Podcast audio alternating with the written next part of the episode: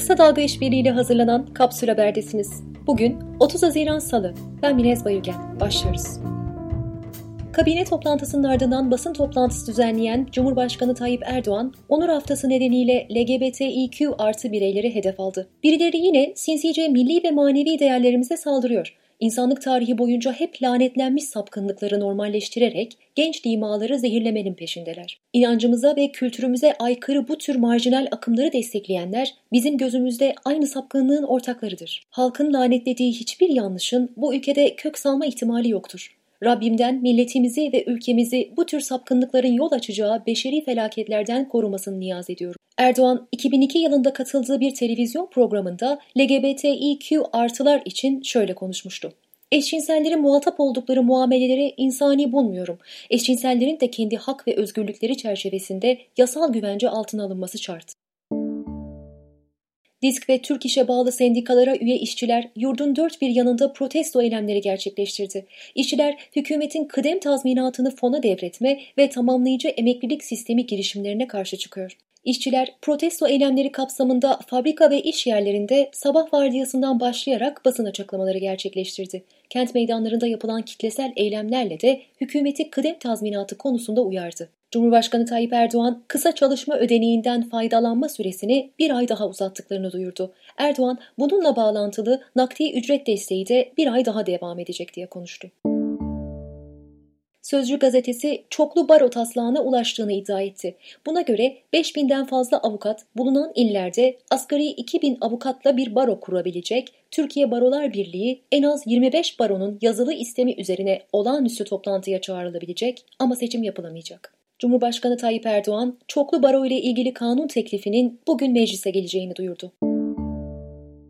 AKP'nin içinden çıkan Deva ve Gelecek partilerini naylon partiler olarak niteleyen MHP Genel Başkan Yardımcısı Semih Yalçın çağrıda bulundu. Yalçın, yapacakları en iyi iş bir an evvel Cumhur İttifakı'na iltica ve iltihak etmek olur. Uzun vadede zaten şimdinin kimi muhalifleri de yelkenleri indirip bizim limanlarımıza yanaşacak dedi.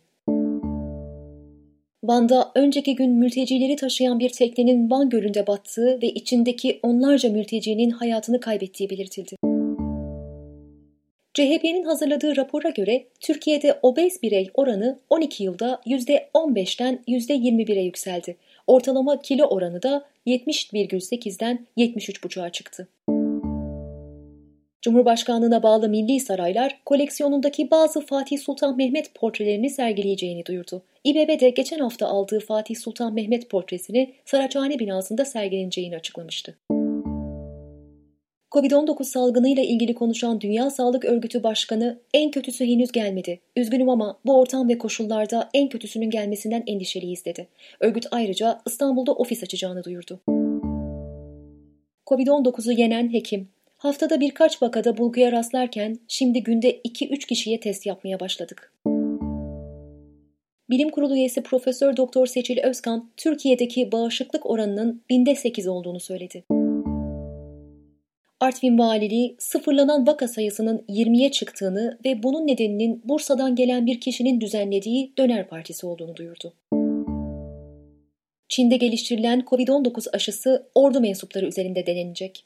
Dünya genelinde COVID-19 kaynaklı can kaybı yarım milyonu geçti. Bilim insanları bağırılarak konuşulan ya da şarkı söylenen yerlerden uzak durulmasını tavsiye ediyor. Fransa'daki yerel seçimlerde Yeşiller Partisi büyük kentlerde seçimi kazandı. Cumhurbaşkanı Emmanuel Macron'un partisi 3 kentte belediye başkanı çıkarabildi. Sosyalist Parti adayı Hidalgo %49,3 ile seçimi kazanarak bir kez daha Paris'in belediye başkanı oldu. Türkiye kökenli siyasetçi Metin Yavuz da Paris'in banliyölerinden Valento'nun belediye başkanı oldu. Yunanistan Cumhurbaşkanı Türkiye ile krize neden olan adalardan Didim açıklarındaki Eşek Adası'nı ziyaret etti. 2016 yılında dönemin savunma bakanı Kamenos, aidiyeti tartışma konusu olan bir başka ada olan Bulamaç'a çıkmıştı. Bu ziyaret aylar süren bir kriz yaratmıştı.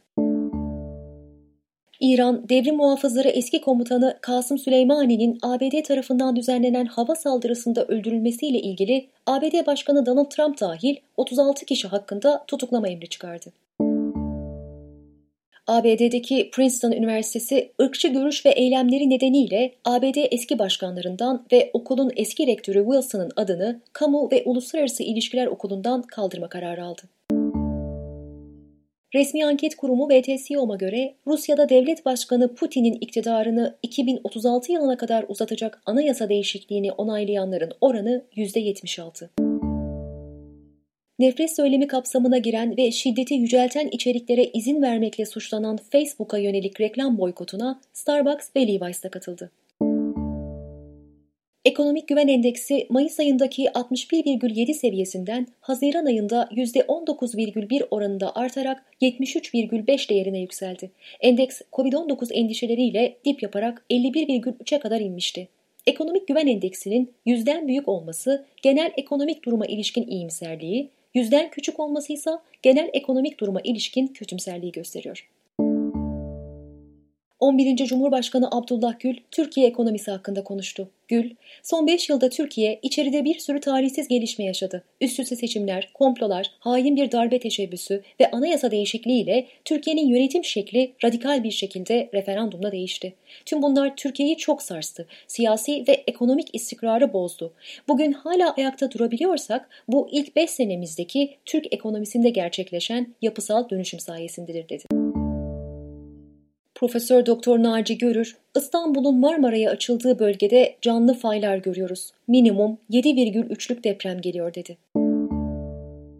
NASA, Uluslararası Uzay İstasyonu'ndan çekilen fotoğrafları paylaştı. Aralarında Ankara'nın gece görüntüsü de yer aldı. Günün sözüyle kapatıyoruz. İstanbul'daki denetimde aracında 14 yerine 37 yolcu bulunduğu için ceza kesilen minibüs şoföründen polise. Siz sayı saymayı bilmiyorsunuz.